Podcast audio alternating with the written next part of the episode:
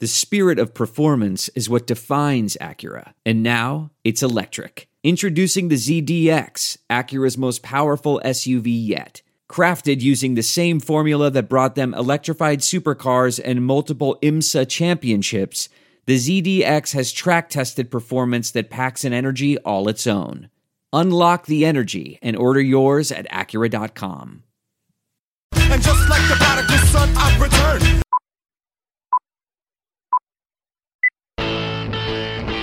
Fifty-one thousand plus on their feet. Nobody's left to beat the traffic tonight, I guarantee you. Mark gets the sign. The wind and the pitch. Here it is. Swung. Fly ball deep left center. Grissom on the run. Yes! Yes! Yes! The Atlanta Braves have given you a championship. 25 lighters on my dresser, yes sir. You know I got to get paid. To right center, and the Braves have won it. 25 lighters on my dresser, yes sir. You know I got to get paid. Swing and drive, out to right. Welcome to the show. I got 25 lighters for my 25 folks.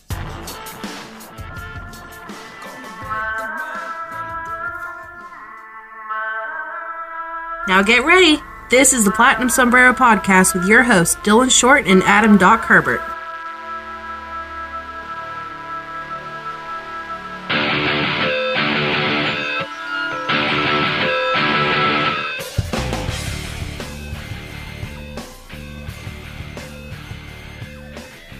Bah, bah, bah. Welcome to an emergency podcast of the Platinum Sombrero, ladies and gentlemen, brought to you by Armchair Media and our friends at Bet Online. With the recent news and the recent signing of the Atlanta Braves, if you want to go on Bet Online and lay a ton of money down on the Braves now winning the World Series in 2021, you can do that. Go to Bet Online. They have live updating of their lines so you can find everything you need. But grab that line on the Braves before they get it changed. I'm sure right now is the best opportunity you will have for the Braves to return you some value on that World Series victory that's coming in 2021. But whether it's if it's not baseball that you're into, if you're wanting to go for college football or for NFL, uh, if you want if you love what the Hawks are doing, you want to lay some money on them, go to Bet Online. They have all of it. If you're a beginner, they've got easier bets for that too. They have simple win loss. They have simple prop bets for you, whatever the case may be. If you're a beginner, if you're a, a, a nuanced gambler, BetOnline has you covered. Just go to BetOnline uh, right now. Use our promo code Armchair for a nice little special surprise, and let us know how much you win. Doc, Yes. uh, count this as one of the most surprising moves of the offseason. This is somebody that you and I talked about, but we both agreed there was no way he was leaving. That is Charlie Morton, who we were sure was going to stay in Tampa Bay on like a one year, $10 million deal. Alex Anthopoulos says, Hey, not so fast. Hey, Tampa, you know that 15 mil you didn't want to pay him? Don't worry, Charlie. I'll give you that 15 mil. And Charlie Morton says, You know what? I'll go back home to Atlanta. How are you feeling today? I love it. I just I absolutely love this. You know, we we had talked about you know what do the Braves need to do going into this offseason. We said they need to get a veteran leader type and they need to get a close to the top of the rotation type and I think that we both agreed that this was if you want to consolidate and get both of those things in one guy, Charlie Morton is the guy. Very cool full circle thing. Uh, Braves drafted him in 2002. He made his debut a couple years later. Pitched a year for the Braves before he got traded for Nate McLouth. And this is just this is a great move on all fronts. I'm trying to think of anything about this move that I don't like, and there's kind of nothing. So, good job, good job to the Braves. They have. Uh, I texted you earlier that the Braves may have spent more than every other team combined. That is not entirely accurate if you count the the Gausman and uh, and Stroman QOs, but the Braves are doing doing what Alex Anthopoulos has kind of made it his custom. He is moving early in the offseason, he is moving quickly, he is getting his guys, and he's setting his own price. You know, he he has been very adamant about just floating his number and saying this is the top of the price range. If you are willing to go at that number or slightly below, we will certainly talk. If you want to go above it, best of luck to you. And he's probably making things kind of uncomfortable for some of the other teams that may not have nearly as much money to throw around as the Braves have. You're right. We just talked about that before we went on, and I love that what you said about Charlie. This is actually what I just got done talking about on Locked On Braves. Charlie is that one kind of guy that we here have wanted for years. The Braves, since they've had all these young guys in the rotation, they've always wanted a veteran presence, a steadying presence for these guys to kind of lean on when they hit that kind of young player wall, when they get to those struggles that sometimes you just need a more experienced person to help you overcome. Charlie is certainly that. We've seen them try to do that with Cole Hamels, with Bartolo Colon, R.A. Dickey. They've tried it with a number of guys throughout the past few seasons. But Morton gives you that added benefit of that's what the Braves have wanted. What we as fans have wanted is a guy that can pitch at the top of the rotation, not a guy that you could slot in at the five and say, hey, he'll give you more value off the field than on it. We wanted a guy that would give you more value on the field and still be a great presence for these young guys off of it. And the Braves finally do that with this signing. I know Charlie Morton's numbers were down during the regular season last year, but don't forget coming back from a shoulder injury there. Once he got to the postseason, that was kind of the question on everybody's lips how was Charlie Morton going to perform in the postseason? And he looked back to his normal Charlie Morton self, was back to throwing 94, 95. Um, curveball is still as good as ever. He wasn't going as deep this year. I don't know if that's more of a function of he's getting older. He's gonna he's 36. I believe he's gonna be 37 at some point during the season next year. Um, but he doesn't have to be an eight inning guy. He doesn't have to be that guy now. The Braves have enough horses in the bullpen to where if he if he's a six inning guy now, that's perfectly fine. He doesn't have to be any more than that, but he's a perfect steadying force. He's a very consistent guy. When he's healthy, he makes all of his starts. Like he doesn't have many seasons. Like he he had a real issue early in his career with being hurt, and that was one of the reasons why the Braves felt comfortable enough trading him to Pittsburgh for Nate McLouth, and why Pittsburgh basically let him walk for nothing before Houston kind of reclaimed him, and he, was able to find his stride and able to harness his his pure arm talent with actual pitching ability. But since then, he's been a pretty consistent force as far as how many starts he's going to make. He throws a good number of innings. He's a very easy delivery. It all looks very simple. He's not a guy that has huge swings. And when he goes on dominant stretches, he's untouchable. And this is a guy the Braves now have, I firmly believe, two of the best curveballs in all of Major League Baseball in the same rotation between Max Fried and Charlie Morton. And I don't know how the rotation is going to shake out. It might end up being something like Fried, Soroka, Morton. It might be Morton, Fried, Soroka. It could be any combination of that top three. There's any number of ways they could they could work this, but what it gives you is a really deep rotation, and it gives you a rotation that now you can put on par on paper with the rest of the NL East, which you and I have said for a number of years easily the best pitching rotations in baseball in the NL East. Now you've got a rotation of your own that doesn't just make it doesn't just make it a wash, but truly competes with those rotations. So much got made about that Reds Brave series because of the, how good the Reds starting pitching was when you're looking at Bauer, Castillo, and Gray, and even removing Bauer from from that calculus, having Castillo and Gray is still just an elite one-two, and any combination, how you arrange this Braves rotation, whether it's Fried Soroka, uh, or Soroka Fried, or Fried Morton, or Fried Anderson, or Anderson Soroka, or however, that one too can keep pace with anybody. And so when you're looking, you're talking about the depth, and you're looking one through four, one through five at these guys, because you can't be positive what you're going to get out of Drew Smyly. You saw some really good things from him, but one through four, I mean, this is that is a absolutely stacked rotation. And you had mentioned on field contributions versus off field and how the Braves haven't really been able to kind of strike that balance of getting both. You know, you you we all know about Cole Hamels, and then Brandon McCarthy the year before that, who was high priced addition, who was apparently great for morale, but he he was dealing with injuries and he wasn't able to contribute a lot the year that he was here. But this year, in the same way that Fried has talked about how Hamels was so influential and he learned so much from him, you know, that's lefty working with a lefty, somebody with a dominant changeup teaching somebody with a developing changeup.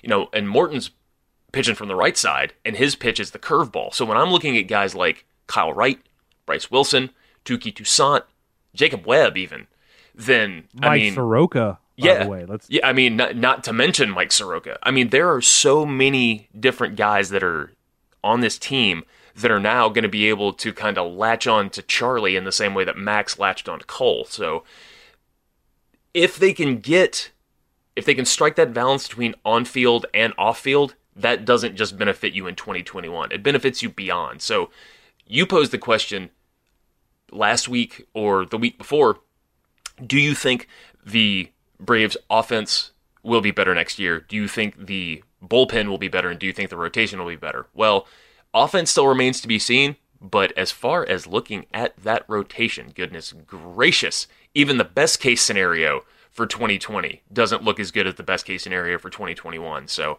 really just love this move. And $15 million for a guy like Charlie, chump change, worth every penny. You're paying him three million less than you paid Cole Hamels, and Charlie Morton is a much better pitcher than Cole Hamels at this stage of their careers. That's like even taking away uh, Cole's injury last year and the fact that he only threw three innings. I mean, Charlie's just a better pitcher at this point than Cole Hamels. So that is an amazing signing. And what what you mentioned a little bit about Alex setting his price, we were talking about that before the show. That is another big consideration here as the Braves have gotten to set the market on these pitchers. Robbie Ray got 8 million, which I thought was high for Robbie Ray. But then the Braves come in and give Smyly 11, which is almost a quadruple pay bump from what he was making before. And then they come out and then they give Charlie Morton the same deal that Tampa Bay declined for him. So that is that is the Braves saying, "Hey, uh, Philadelphia, hey, Washington, I know you guys have a lot of holes to fix as well. Well, have fun with that because now here's the going rate for pitchings, which I know is what you guys need most. This is an outstanding start to the Braves offseason. Um, you mentioned the lineup there about how that still kind of remains to be seen. I think it's going to take, and Alex said this, uh, said, intimated as much, where he said that uh, he was he was waiting on uh, making any position moves until they have some clarification on whether the the DH is going to be in the NL in 2021 or not. Uh, you and I both agree baseball has to do that, but it does kind of give you a reason why some of these things could move slow. And if you're somebody that's worried about Marcell Ozuna, personally, I do think Ozuna will get a contract offer before we get any clarification on this because I think it's going to be a while before we get clarification on the DH. And Ozuna seems to be restless this offseason.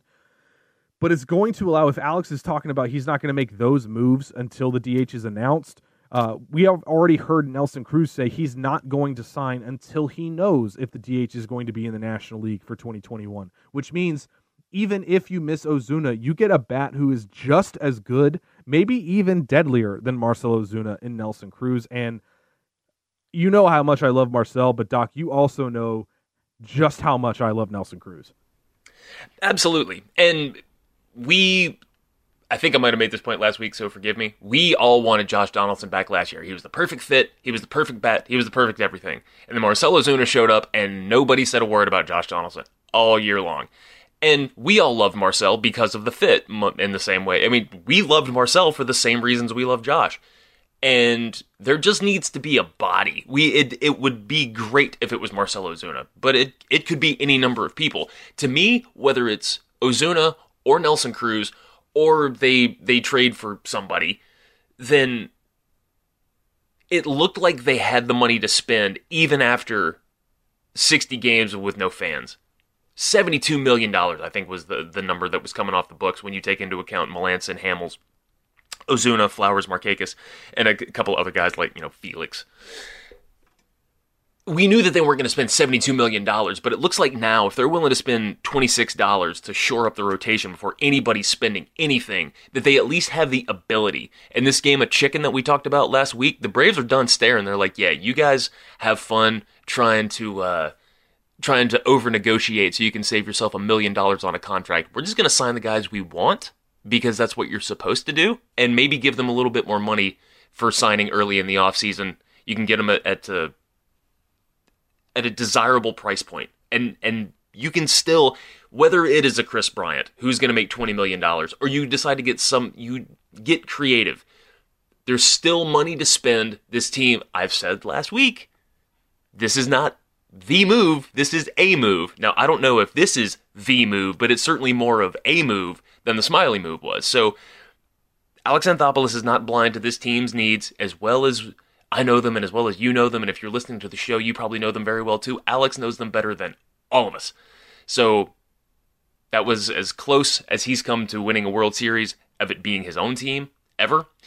So he's going to keep pushing, I think. And and who knows, the the the final version of this roster is going to look very different and we're still going to see some depth signings and we're and we're going to see people freaking out about oh goodness, they signed Abraham Almonte to be a AAA outfielder uh, I guess that means they're not bringing Ozuna back. We're going to see all kinds of stuff like that. So go ahead and get get ready for it. But I just I am so overjoyed right now about what this team has decided to do. And you too will be overjoyed if you go to Bet Online, which is the number one place to uh, wager on all kinds of sports related things. It's not just NFL and NBA, it's college and regional sports too. All the best lines for the upcoming virtual badminton tournament, as well as the best prop bets on the Whack a Mole Nationals. Go to Bet Online and prepare to get paid. Use that promo code armchair and you will receive some complimentary joy. We are also brought to you by the TPS Highway Safety Initiative, which urges you to buckle up so you don't get up. And also, after you go to Bet Online, or maybe while you're placing bets to get rich, cruise on over to manscaped.com to address your genital afro. You'll be very impressed by the volume of products Manscaped offers to keep your junk in check. They also have some crotch cologne for your man bits. The Crop Reviver and Crop Preserver are necessary additions to your collection. So go to manscaped.com for a little Black Friday Cyber Monday promo. This time when you use the promo code armchair, you're going to get 25% off as opposed to the usual 20% plus free shipping. Manscaped is pulling out all the stops this holiday season, and you can too. Once again, armchair 25% off and free shipping. That is Manscaped. Back to you, Dylan.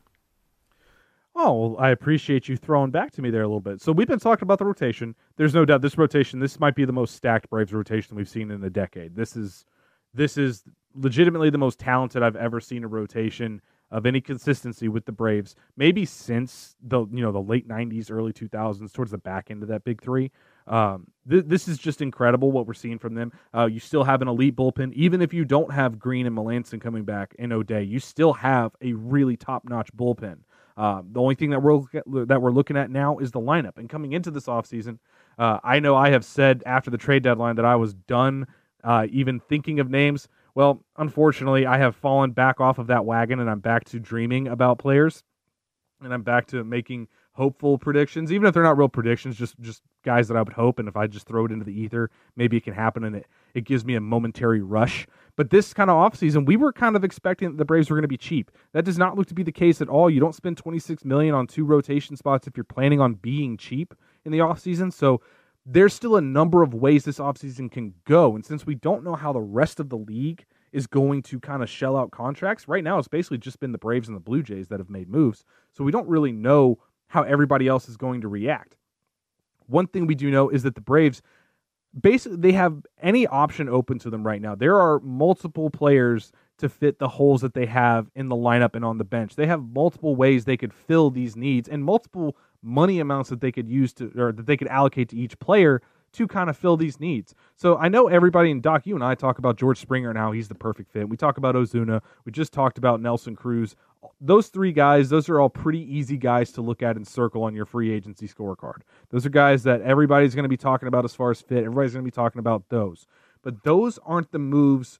That, that move is is let's be honest, that's the most paramount move. You got to get somebody behind Freddie.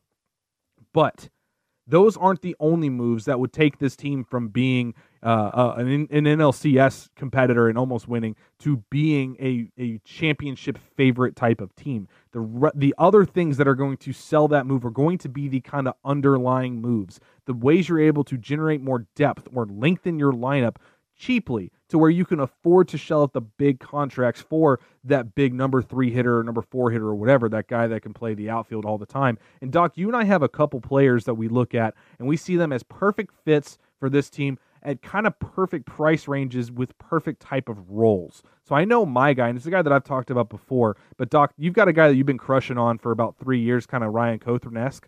Uh, I'm going to let you have the floor here first and and give out your your guy and, and what you would like to see him go for.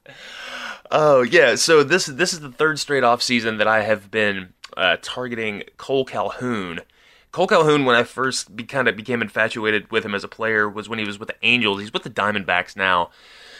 Um, this move would work primarily if you if you add that big righty bat because Calhoun's a lefty and he's a big power guy but he's not as much of a pure hitter. But he's somebody that would function perfectly as being your somewhere in the five or six range in your lineup.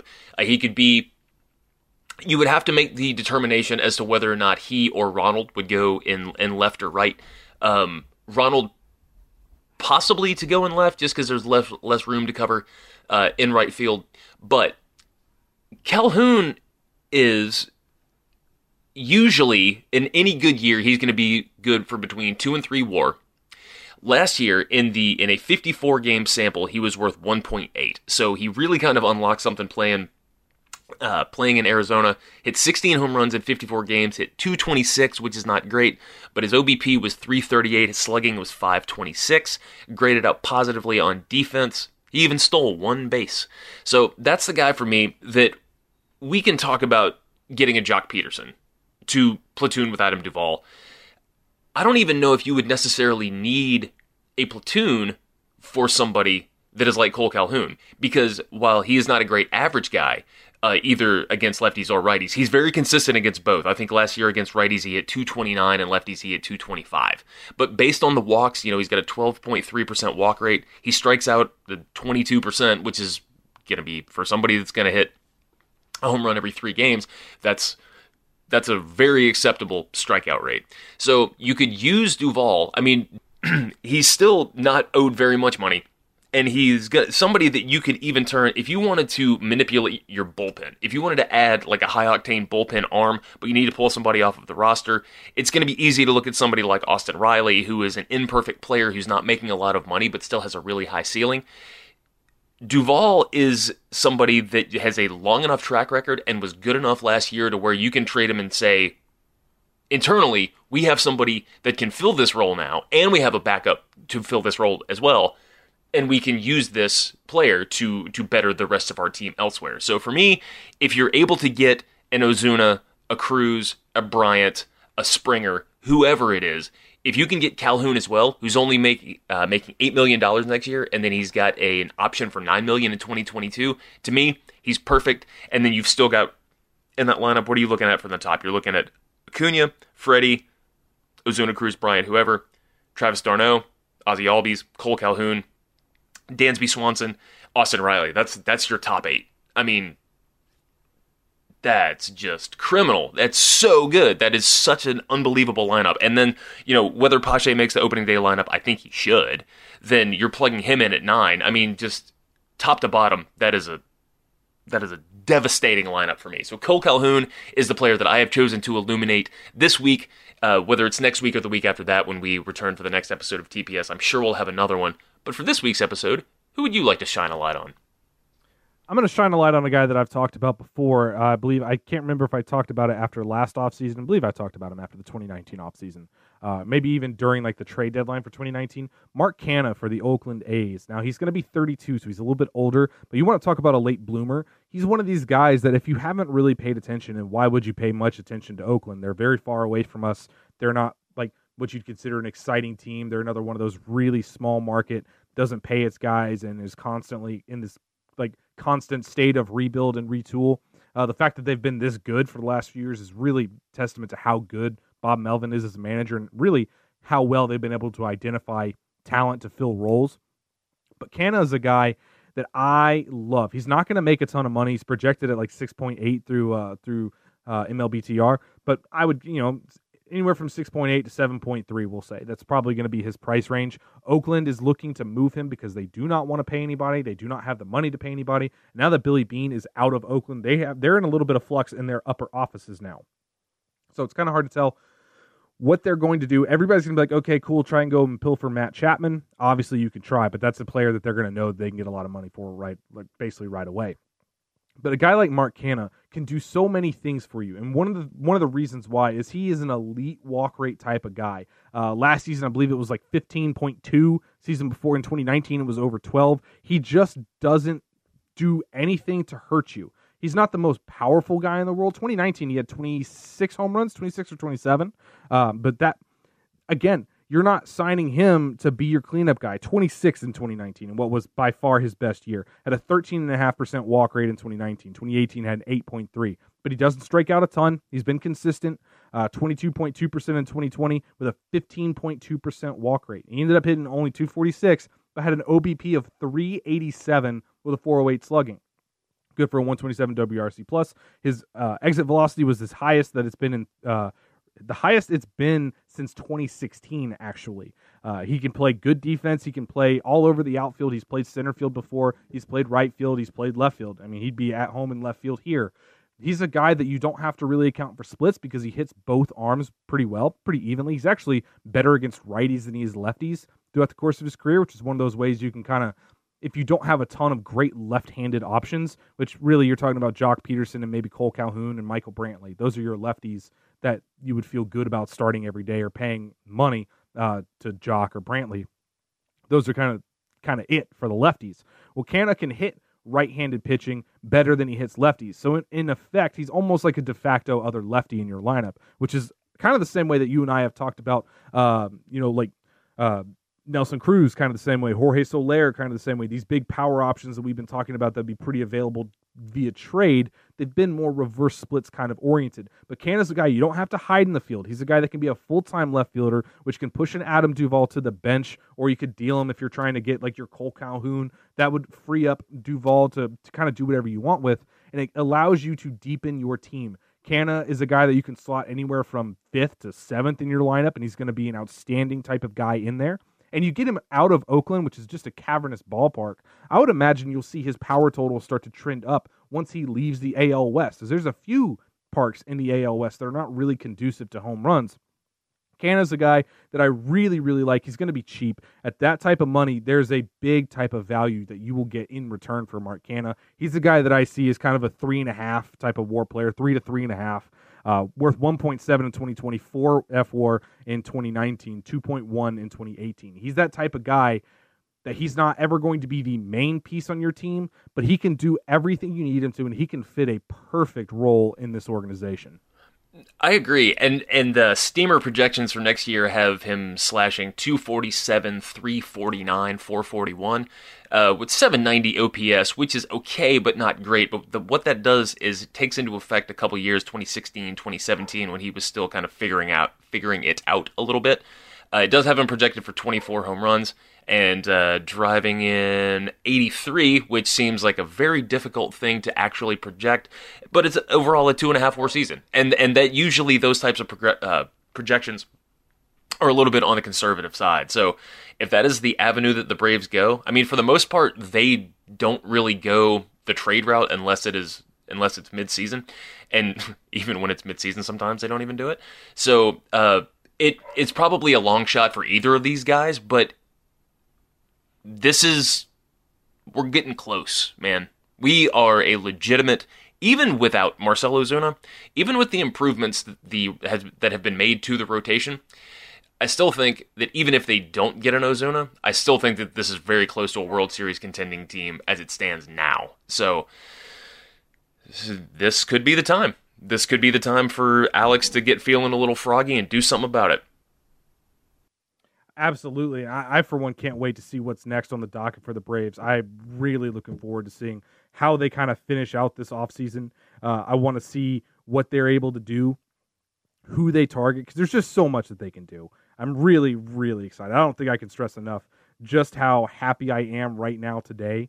Uh, and, and, you know, it was going to be a good offseason for me anyway. I saw the Braves win some some playoff series for the first time in what seemed like forever. So to, to see them not rest on their laurels and to come out and come out swinging basically right away, this is just perfect for me. So uh, I know this is a shorter episode. This is more of just an emergency show. So uh, everybody out there, you can't uh, can't say that we don't get any emergency stuff out there. So congratulations, Charlie Morton, for coming back to the Braves and, and setting into our rotation very handily. Congratulations to Alex on getting two out of the three guys that he wanted in the starting rotation this offseason. Uh, and, and really looking forward to covering the rest of this offseason. Doc, I know we're not going to do long here, so I'm going to go ahead and end it now. But to all of you out there, enjoy this week. Enjoy Thanksgiving. Uh, don't know when we'll be back next, but we will be back, whether it be next week or the week after. We'll see kind of how it goes. Or maybe it'll be two days from now. Who knows with this Atlanta Braves team. Uh, but as it is, we're going to go ahead and leave you there for the day. Y'all have a great day and a great holiday up there. We'll see you next time right here on the Platinum Sombrero. Okay, thanks. Bye.